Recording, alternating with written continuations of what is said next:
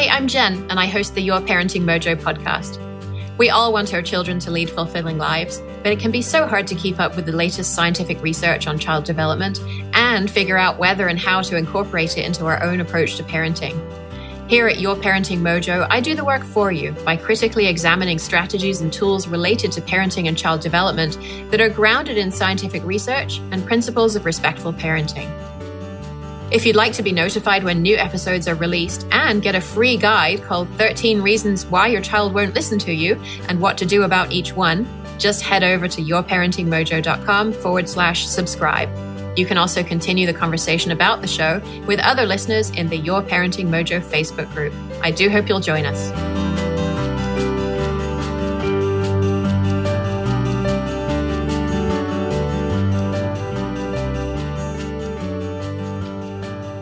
Hello, and welcome to the Your Parenting Mojo podcast. One of the most persistent challenges that I see among parents is their children's behavior is often incredibly irritating to the parent. And the parent reacts by going into fight mode, where they get very combative with the child, try to get the child to comply. Or flight mode, where the parent just leaves the situation. Or some parents will freeze, both physically and emotionally, and simply not know what to do or say. Or they might fawn over the child and say or do anything to stop the child's crying or tantruming in that moment. And once they get their wits about them again, the first thing they often think about is how they can change their child's behavior, how to get the child to stop doing this thing that's driving the parent up the wall. After all, if the child wasn't doing this, we wouldn't need to be irritated, right? The problem with this is that even if we could get our child to stop doing this thing that we find irritating, they'll probably start doing something else. Or if they don't, one of our other children will. Or they'll get to a new age and a new developmental stage and they'll do something else that drives you up the wall because you haven't really addressed the underlying problem. Because it turns out the underlying problem is not in your child's behavior, but it's most likely in experiences that you had when you were a child. Sometimes these might be what psychologists call big T traumas, things like divorce and your parents or caregivers experiencing mental illness or death. They might even have been things that didn't seem actually traumatic at the time, but really were, like your parents not recognizing your needs or not meeting your needs, either unintentionally or maybe even intentionally. So the real cause of these triggered feelings isn't in your child's behavior at all, but in yourself. And this can seem very overwhelming, but it's actually great news. If you've ever tried to change somebody else's behavior, you know how hard it can be. Changing your own behavior is actually one of the few things in life that you do have control over. But it's really hard to do it by yourself. And that's why I created the Taming Your Triggers course to give you the knowledge that you need to do this. We have a supportive community in a non-Facebook platform as well. But if you really want to take it to the next level, you can sign up to get what we call an Accounta Buddy. And the parents we're going to hear from today did exactly that. In some ways, they couldn't be more different. Marcy lives in the state of Washington in the US, and Elizabeth lives in Kenya. Marcy is active on her local school board and in her community, but she's home a lot of the time, while Elizabeth travels sometimes for multiple days at a time for her work on human rights. But these two women who were separated by 14 time zones and a whole lot of cultural differences found a common ground that neither of them expected. They held each other gently accountable to keep working on the course, even when it got difficult and they were learning things that required a lot of courage to implement. And they developed a deep friendship that's going to far outlast the course, and they hope to one day visit each other. So without further ado, perhaps each of you could introduce yourselves. Maybe Marcy, you'd like to go first? Mm-hmm. Okay, um, I'm Marcy. I have a five year old son who's very energetic and very smart. And I am mostly a stay at home mom and I teach some yoga classes for children also. The values that I'm trying to engender, I guess, into or share with him include compassion, independence, which he's very a sense of like justice, you know, and also just a sense of creativity and joyfulness, playfulness.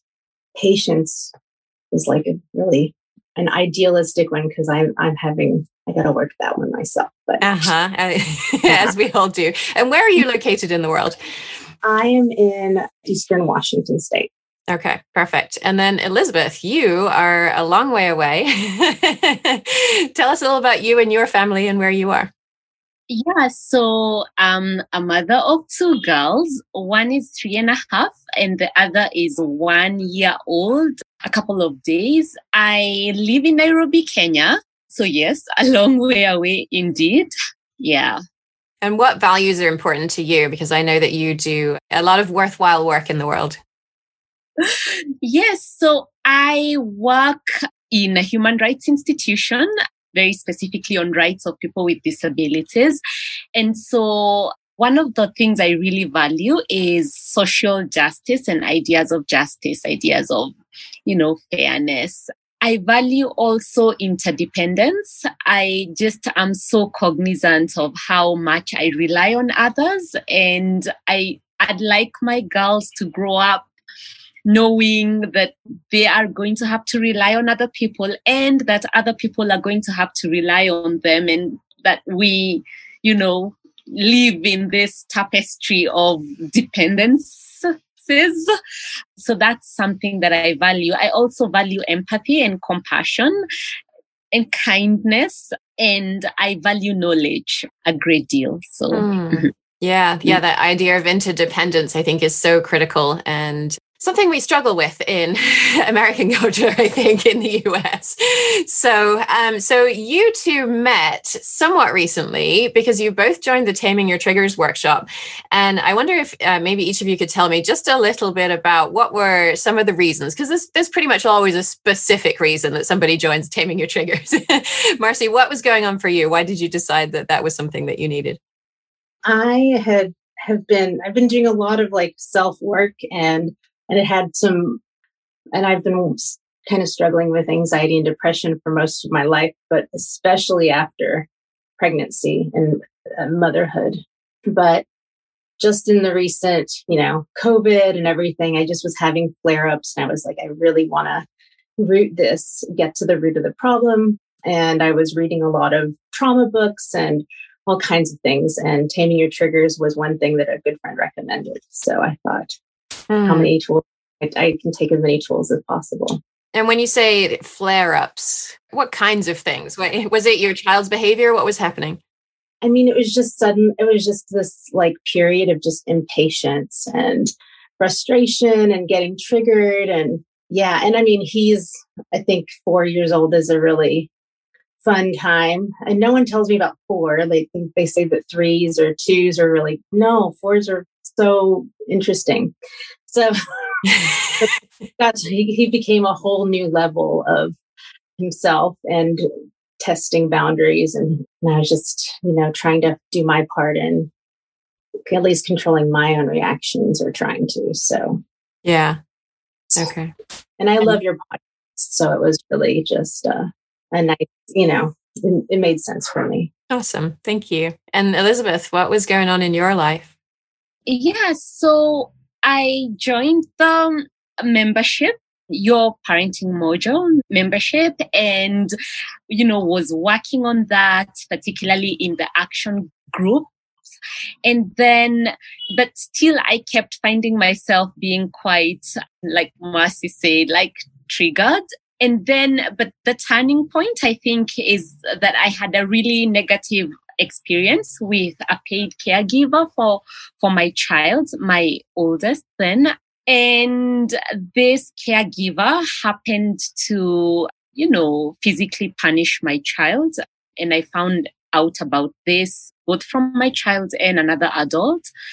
And, you know, of course, I, I let her go. And a couple, you know, sometime later, I was having a casual conversation with my daughter, and you know, I happened to ask her, who beat you?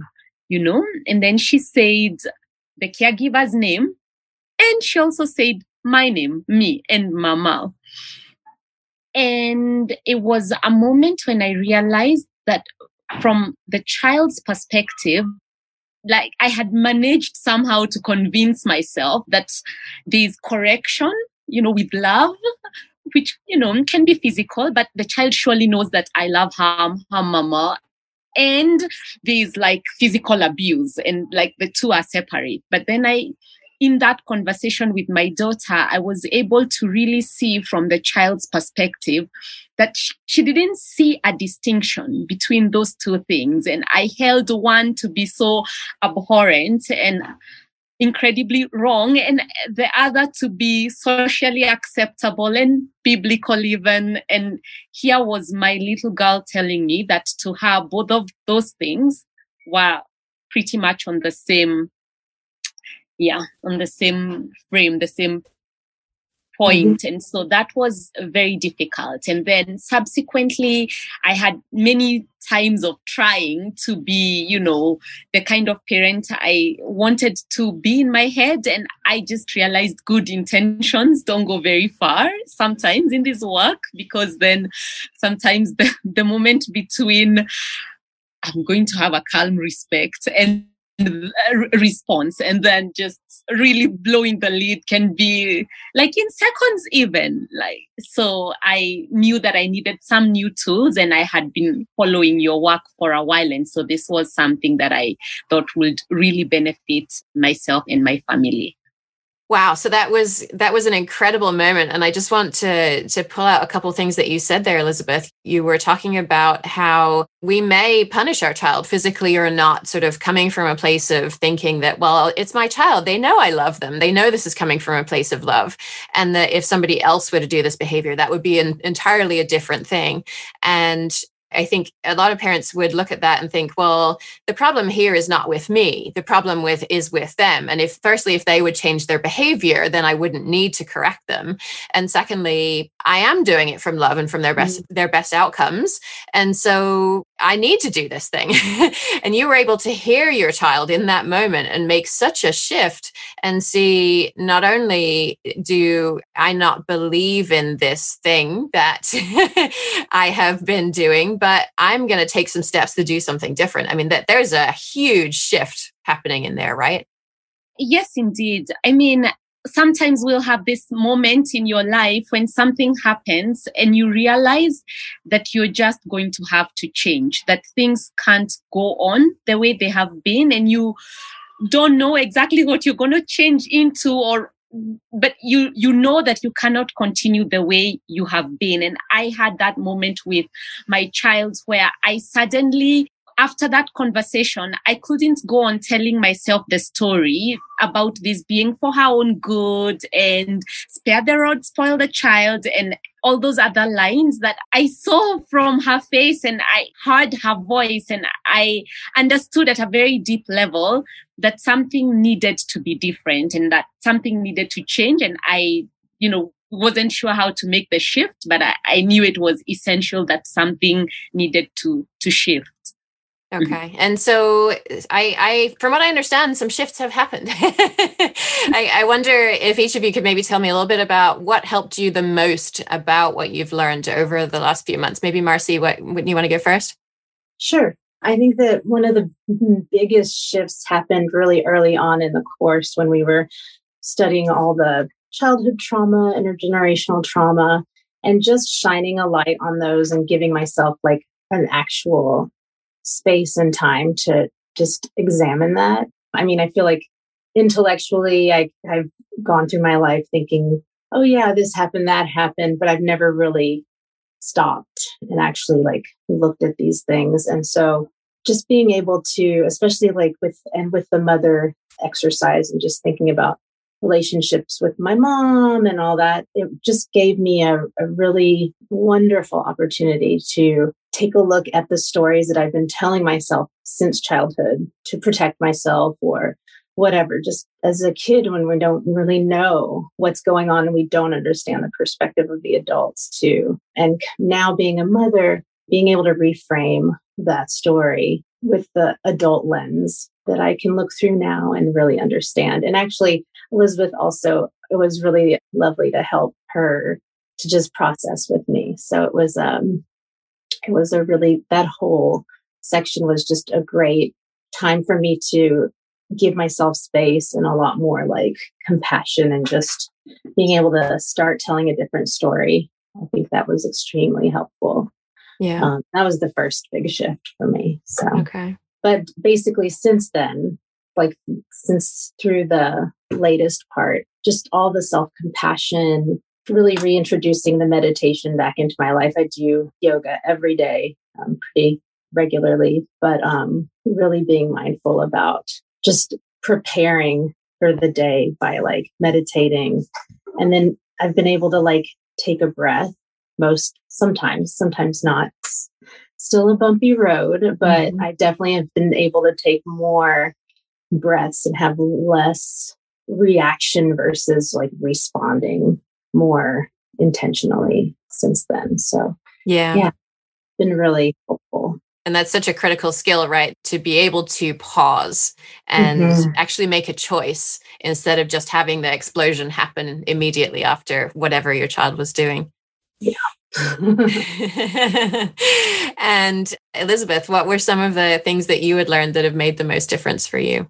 Yeah, so I would say that the ACE score, that's the advanced childhood experiences, like tests and the questions and the score, I think that it really laid the foundation for growing self compassion to extent I hadn't witnessed before. Because then I think that the way we live life is, I mean, I guess we live life forward. And while you may look back, it's really not easy to make the links between, oh, and then this thing happened and this thing happened and this other thing happened and now i'm like this you know and it's much more easy to maybe blame ourselves oh, fully i mean it's important obviously to take responsibility as well but yeah so i mean i think for me that looking back and being able to see the impact of all that in the way i am i show up in the world in the way i relate with my children in the struggles i have at work. I mean the thing with this work is that it's not just limited to parenting and that's something that i'm finding and that keeps sort of blowing me away that once you start doing this work and showing up in this way in the world it impacts your other relationships as well. And it impacts the way you relate with other people and other people notice this. So there is that. And i think that certain shifts have come since i joined the workshop. And i think mostly is that i see my role in my child's behavior more. Like, so an example just today, actually, I got back from a week long conference. I was separated from my first child for the um, last six or so days. I gone with my younger one, but I'd left the um, older one. And now today she's been really what I would have called earlier, like acting up, not listening, not obeying, like just I'm trying to make the bed and she's jumping on it and will avoid eye contact the whole time when I try to, you know, get her to work with me or whatever. And now I'm able to say, like, listen, you've been gone for a whole week she's missed you. She's trying to connect and you came back and you know got into a whole cleaning mode and that's not helpful you know? Like just like i'm able to see what i bring into the things that i would have previously labeled as misbehavior or just like this child's money this is a difficult child you know and I think that I also have more attuned expectations that are more consistent with my child's age. And I feel a lot more grounded. And so, for example, again, we had another difficult moment where she had really big feelings, and I was, you know, also you know have feeling a bit exhausted still from the journey and from the work and but i was able to put aside that and just show up for her, just hold her and tell her you're having a difficult moment.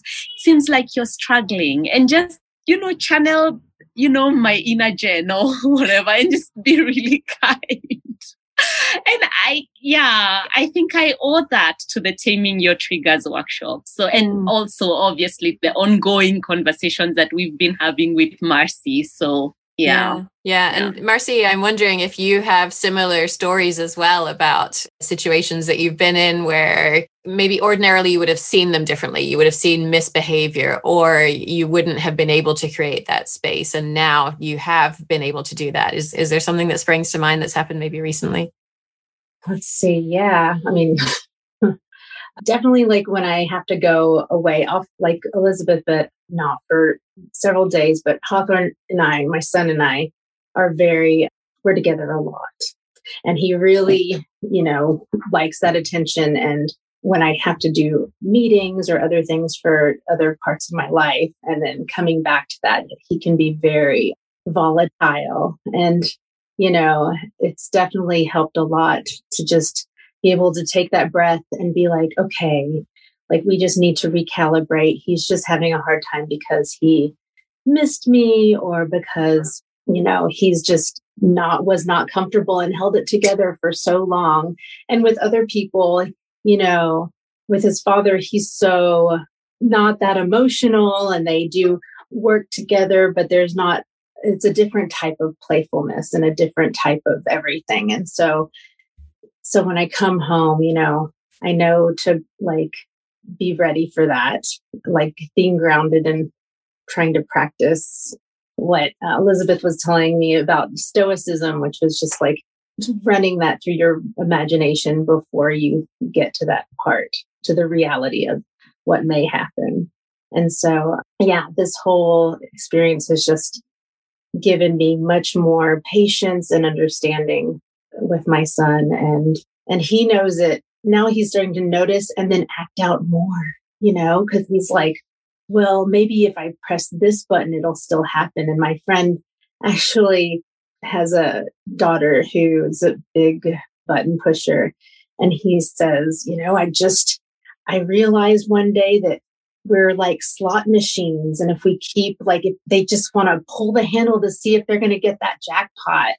And I have to remember, I mean, it's so hard, like to not be the slot machine, but I'm, I like that, that image of just trying to consistently not be the slot machine. So yeah, I love that because it, it, it, helps you to create some distance, right? A little bit of sense of humor mm-hmm. about it, of yeah. imagining yourself as the slot machine and your child sitting in front of it pulling the handle. Uh, it creates some separation because you can see it's not just about me.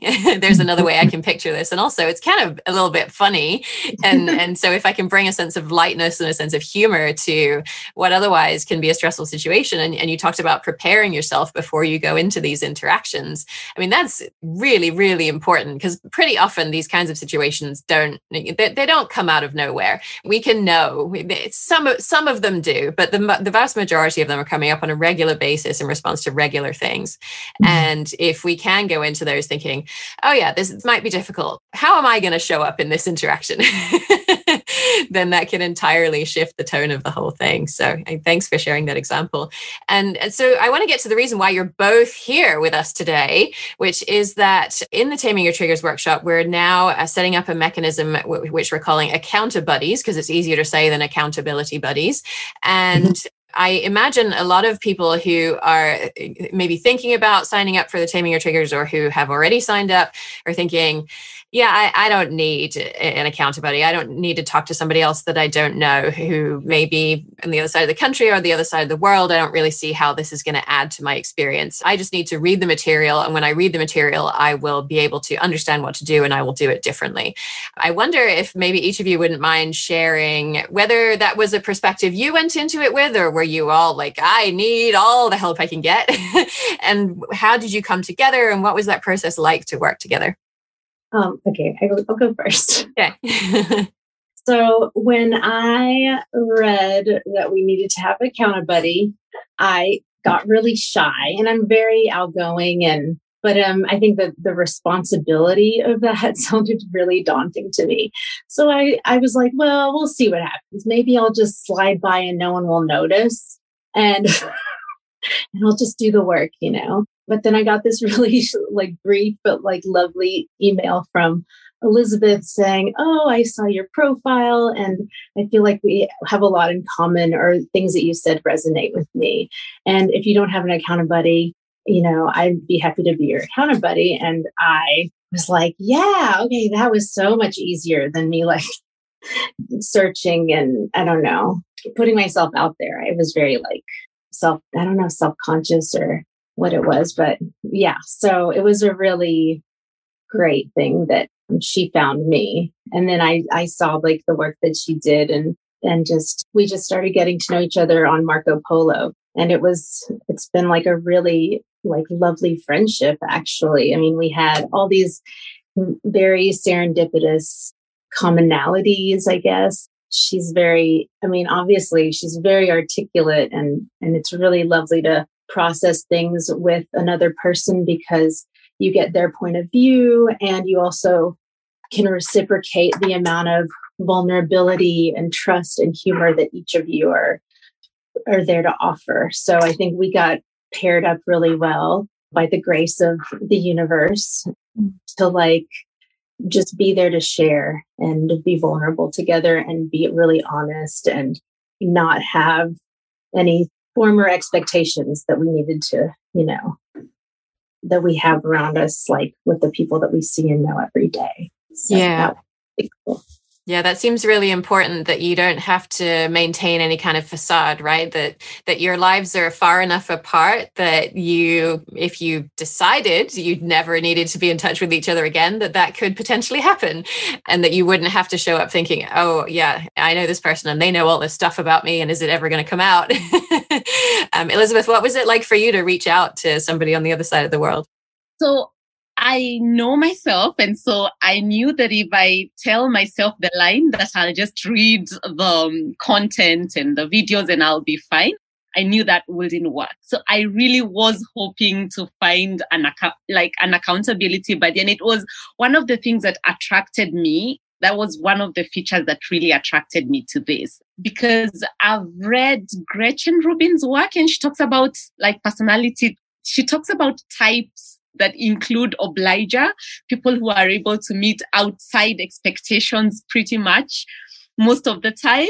Uh, and I have big tendencies of that nature. So I really, really, yeah, that I, I really, really rely on others. And if I know someone else is relying on me, I'll show up for them. And so, so I knew I needed this and then but then the the thing is that the time difference was so much with most of the other like many of the other participants. I'd found there was someone i'd reached out to who seemed to be close enough to my time difference but then they were very very busy. And it was clear that they would only touch in like maybe once in two weeks. And i knew that wouldn't work. So we agreed to try you know find someone, you know, more suitable. And so when I saw Marcy's profile and I saw yoga and I saw, you know, and just I don't know your smile, Marcy, on that photo mm. that you had. Like I was like, oh, let me see if she'll, you know, agree to be my accountability despite the many hours of difference. And when you said yes, and then we shared our first follows, I, it just clicked, you know, and it was really it was really amazing in many ways because it felt at once like I'm talking to someone I've known for a very long time. And yet, you know, it's obviously it's someone new and and there were so many like references to books or like I'd mention I like poetry and there she is sending me a link that now remains consistently open on my browser to this poetry podcast thing. So it went into parenting, but it went beyond parenting. So we ended up talking about like things that we care about, like how women are in the world of work or you know, poetry, stoicism, just books that we've both loved, podcasts that we've both loved. Just we, you know, have this investment in personal growth and curiosity about the world. And I really have cherished the, um, the supportive, mutual, you know, relationship that has developed between us. It's been very meaningful.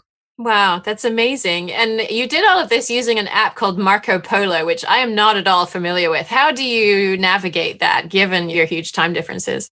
So, actually, Elizabeth, maybe you should talk about it because it was your idea. But now I've become quite the user. I mean, mostly just with Elizabeth, but it's such a great tool in that you basically just, when you're ready to record, you just record you know you're part of the conversation so i would you know talk about my account the accountability questions or just check in. She would check in with me or whatever. And then you just send it. And then they just get to look at that and respond at their own pace and own time. And then those videos actually stay in your account too. So you can go back and reference things or, you know, review something part of the conversation. But it is kind of like a nice, continuous conversation that just flows. But you know, with a really good time difference because it's like 14 hours, I think, between us. Mm-hmm. Mm-hmm, mm-hmm. Yeah, it really it works well because you can do a Polo as you drive and get lost along the way. But like you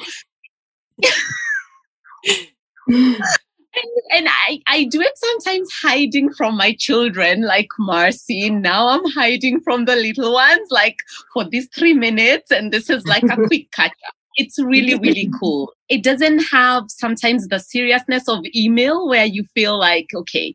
And at the same time, it doesn't have the pressure of a phone call where you both have to be on it at the same time or like a Zoom call. So you, it adopts to the busy pace or sometimes the more relaxed pace that we have in our lives. So sometimes we catch up a lot and sometimes it's a couple of days before we do. And so I find that flexibility very, very appealing. Yeah. Mm-hmm. Wow. That sounds really cool. It's almost like video texting, right? Where you can respond when you want mm-hmm. to, but you get to see each other as well. And so, so you obviously followed the prompts in the course and used it to help you with that. But this, I mean, it seems as though this is a friendship that's going to extend far beyond taming your triggers. Is that right? Yes. I think so. Yes. I was just writing, I'm reading actually this book called Unbound by Kasia Urbaniak, and she's you know one of the first exercises is like write all the things down that you want and keep a running list and i was just writing about visiting kenya with my family so you know yep. some, there are lots of things but someday. wow that would be amazing. I would love to do that yes. too someday. we can go together. You're very welcome. Yeah. Well, thank you. um, and so I love how you've uh, sort of taken this and expanded it and really made it fit what you needed to get out of this. I mean, it, it started out with sort of accountability, it seems like. I, I know I need someone to keep me on track, and it's blossomed into so much more than this and it seems as though it has really supported you in getting through the, the material in taming your triggers which a, a, lot of parents i don't think a lot of parents struggle with the volume of taming your triggers but it's more sort of mental blocks. Like this is hard. this is kind of hard, and hard things kind of suck. and if I'm by myself, then maybe I'm just going to be like, oh, I'll do it tomorrow, and I'll do it tomorrow. And then I get behind, as it were. And oh, well, I guess mm-hmm. I'm behind now, and I'm never going to catch up, and I'm just not going to finish it. Was there any kind of element of the accountability that helped you to say, you know what, this is important to me, and I've made this a priority, and I, I'm going to take this time to focus on me, and I need this? Did that come up for either of you? Absolutely. And just like Elizabeth said, I am much more of a person that will do things because of an external deadline than because of my want, because of my own self will, which is, I need to work on that one. So, uh, so it was really great to have this program to like, you know, give us a structure of working through all of these issues. But the having an accountability was for me just like the I don't want to say the nail in the coffin, but you know, the, the icing on the cake. on the cake, yes. So it was like the icing on the cake to have someone where we could, we were basically each other's cheerleaders. And I think that the hard stuff going through it together was so much more, it just made it so much more easy because, you know, it's hard, but it's really, it's nice when we are both supporting each other and we're both doing this journey together and try and we're striving so hard for these things in our own personal growth for our children that it's hard sometimes to relate even to like my spouse you know it's very different. So having her having elizabeth there really did underscore the importance and the possibility of getting these things done. And then just also like knowing that we each were like i'd look at my phone and say oh there's a video from Elizabeth. Okay, you know, and then we we I think that even was just like a motivator to get it done too. So knowing that that she had done it or that it was my turn or that it, you know that it, we were we were trying to get through it and we definitely weren't like spot on with the timing of the actual course, but we had each other to like, you know, say we can do this despite like all the craziness that's happening in this in, the, in these two very separate lives, you know. So it was, yeah, it gave me the comfort to like make the space. Yeah, I mean, absolutely. And on my part as well, Marcy, you were like so compassionate with the like more difficult stuff.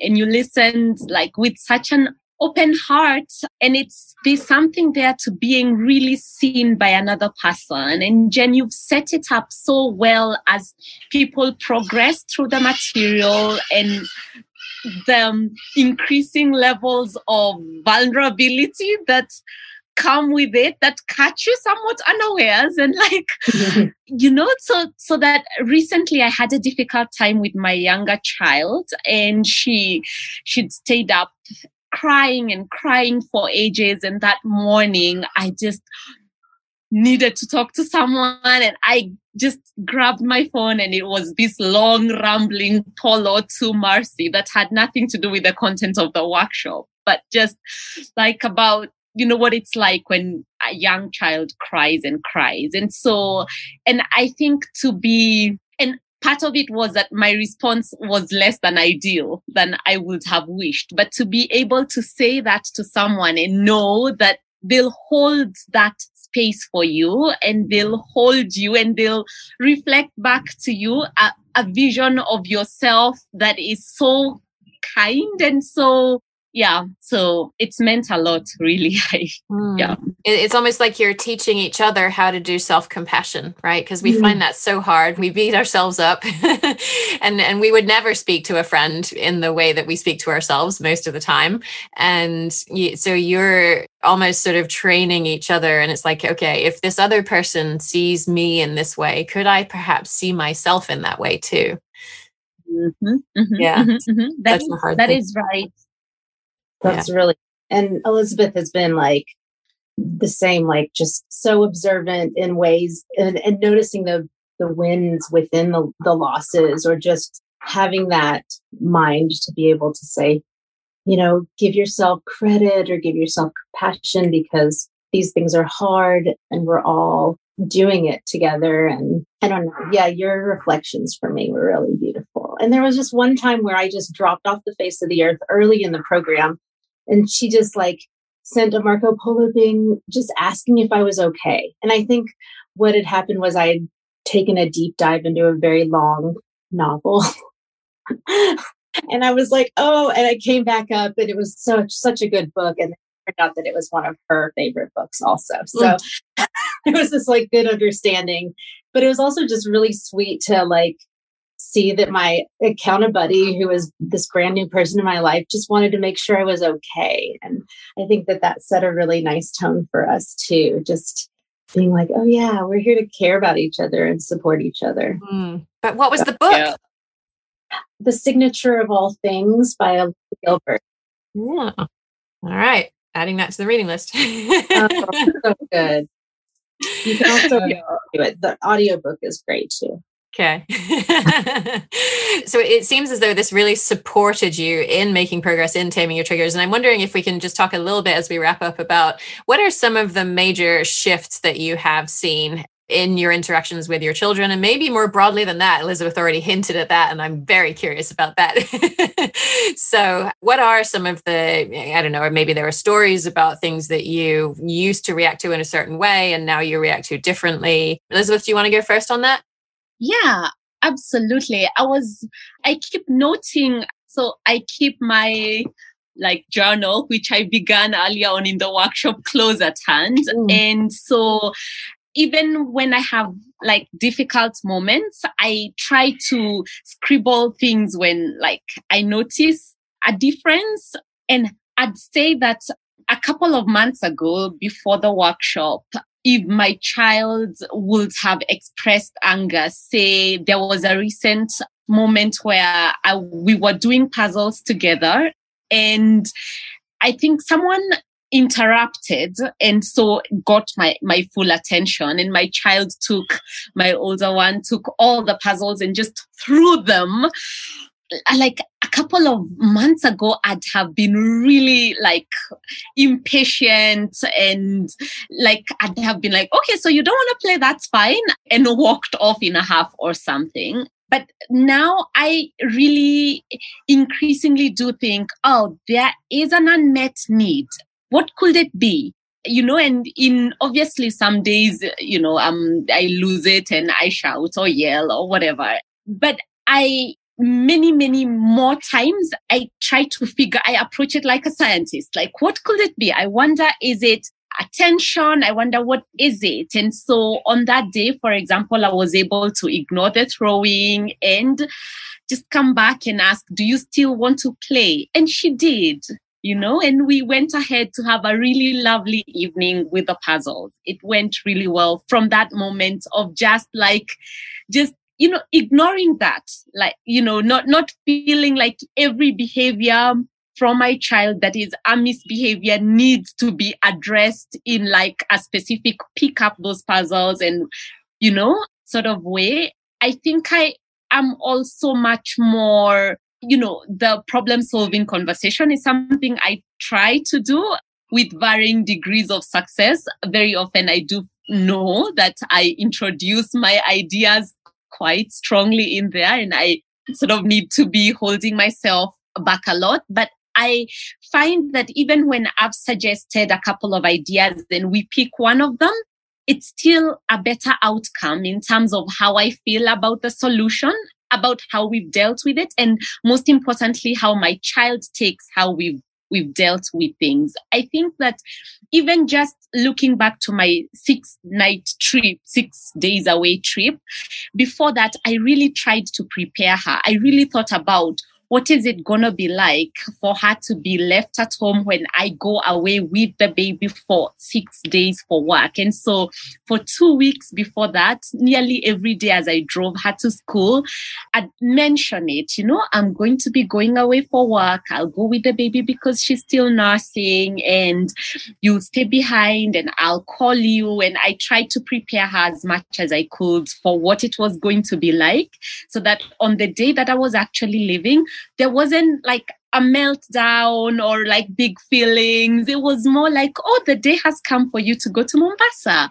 Okay, mama. And she gave me a hug and, and off I went. I mean, obviously it's been difficult now coming back, but it would have been difficult, much, much more difficult living with her, hanging onto my leg, yelling or whatever. So I find that, and I find that I try to translate some of those things in my relationships as well. So with her caregiver, I'll try and, and also think along the same lines. If things are going to be different, alert her beforehand, much more than I would have before I started doing this work. Or when there's a time we had diff- great difficulty in the course of the workshop. And Jen, you said approach with vulnerability. And I wouldn't have thought to do it like that in a like employer employee relationship, but I did and it it's worked out and I've learned to do that again and again in various relationships. Obviously, and I was telling Marcy this that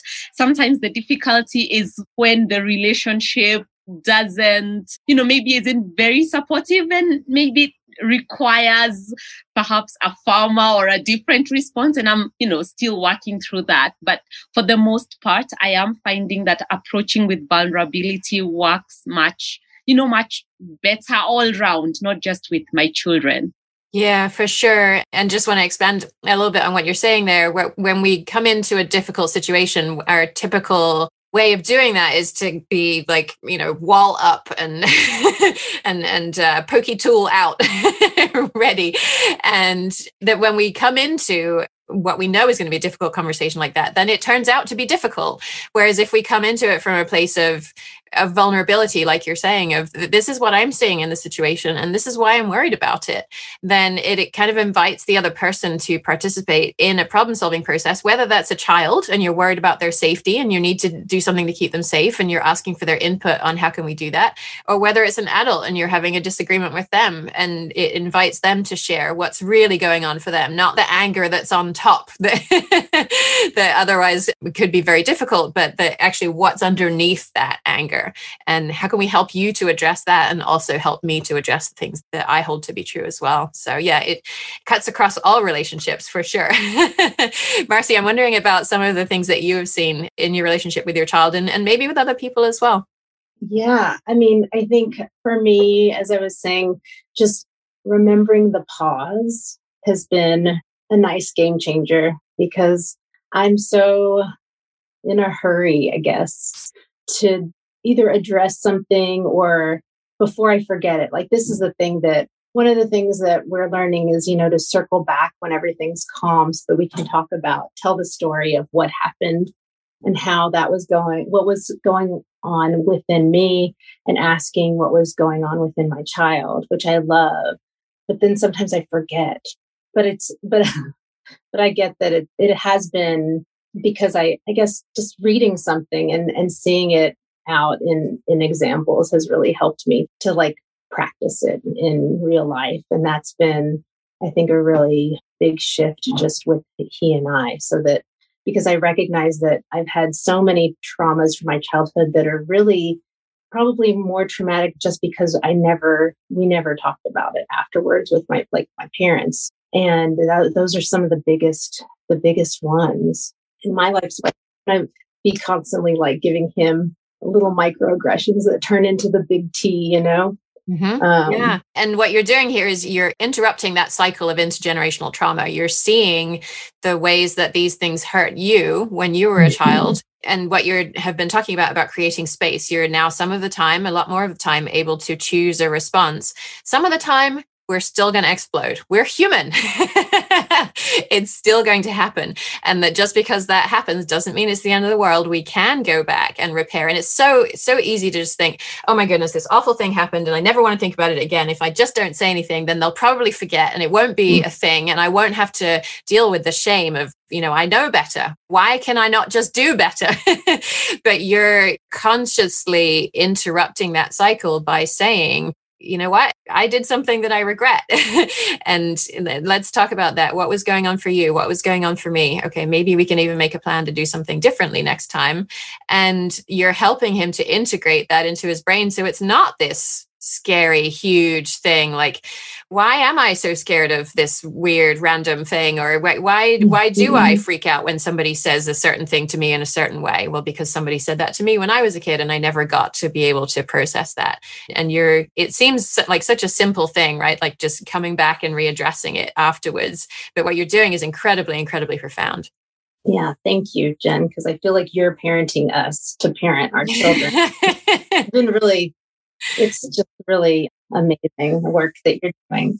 And I also just feel like, um, with like kind of what Elizabeth said, like just figuring out each other's unmet needs and starting that collaborative problem solving process and trying to habituate it has been really I mean, it's on ongoing work in progress, but it's something that I really want to be able to do. And I want to like eventually not have to regret that I forgot to do that, you know.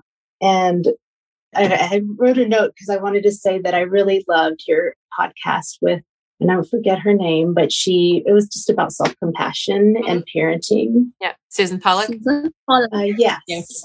And how, I mean, just the thing that she was saying about just remembering that everyone's going through this, it, that was hugely helpful. It was hugely helpful because, I mean, in the moment, it feels like, I don't know, I feel like I blank out on every other child's you know, flaws or potential to be a little, to be as challenging as mine is sometimes.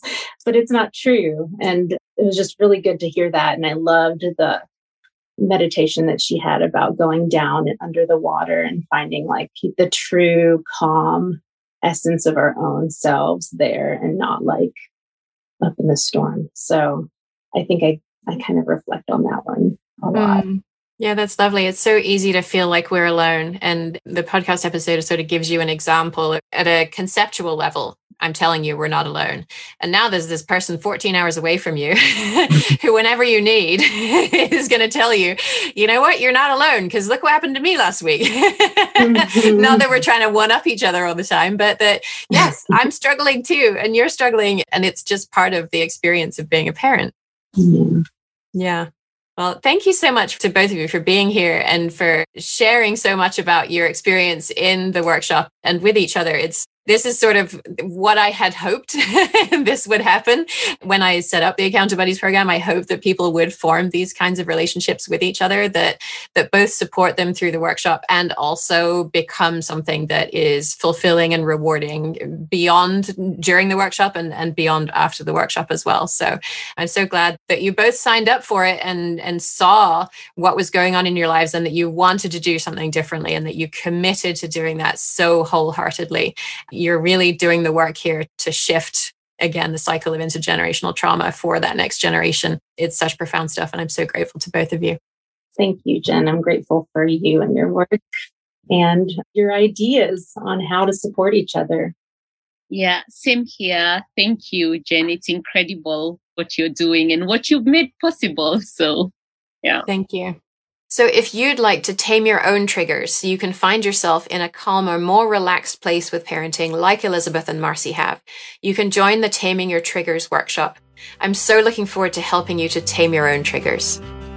Thanks for joining us for this episode of Your Parenting Mojo. Don't forget to subscribe to the show at yourparentingmojo.com to receive new episode notifications and the free guide to 13 reasons your child isn't listening to you and what to do about each one and also join the Your Parenting Mojo Facebook group. For more respectful, research based ideas to help kids thrive and make parenting easier for you, I'll see you next time on Your Parenting Mojo.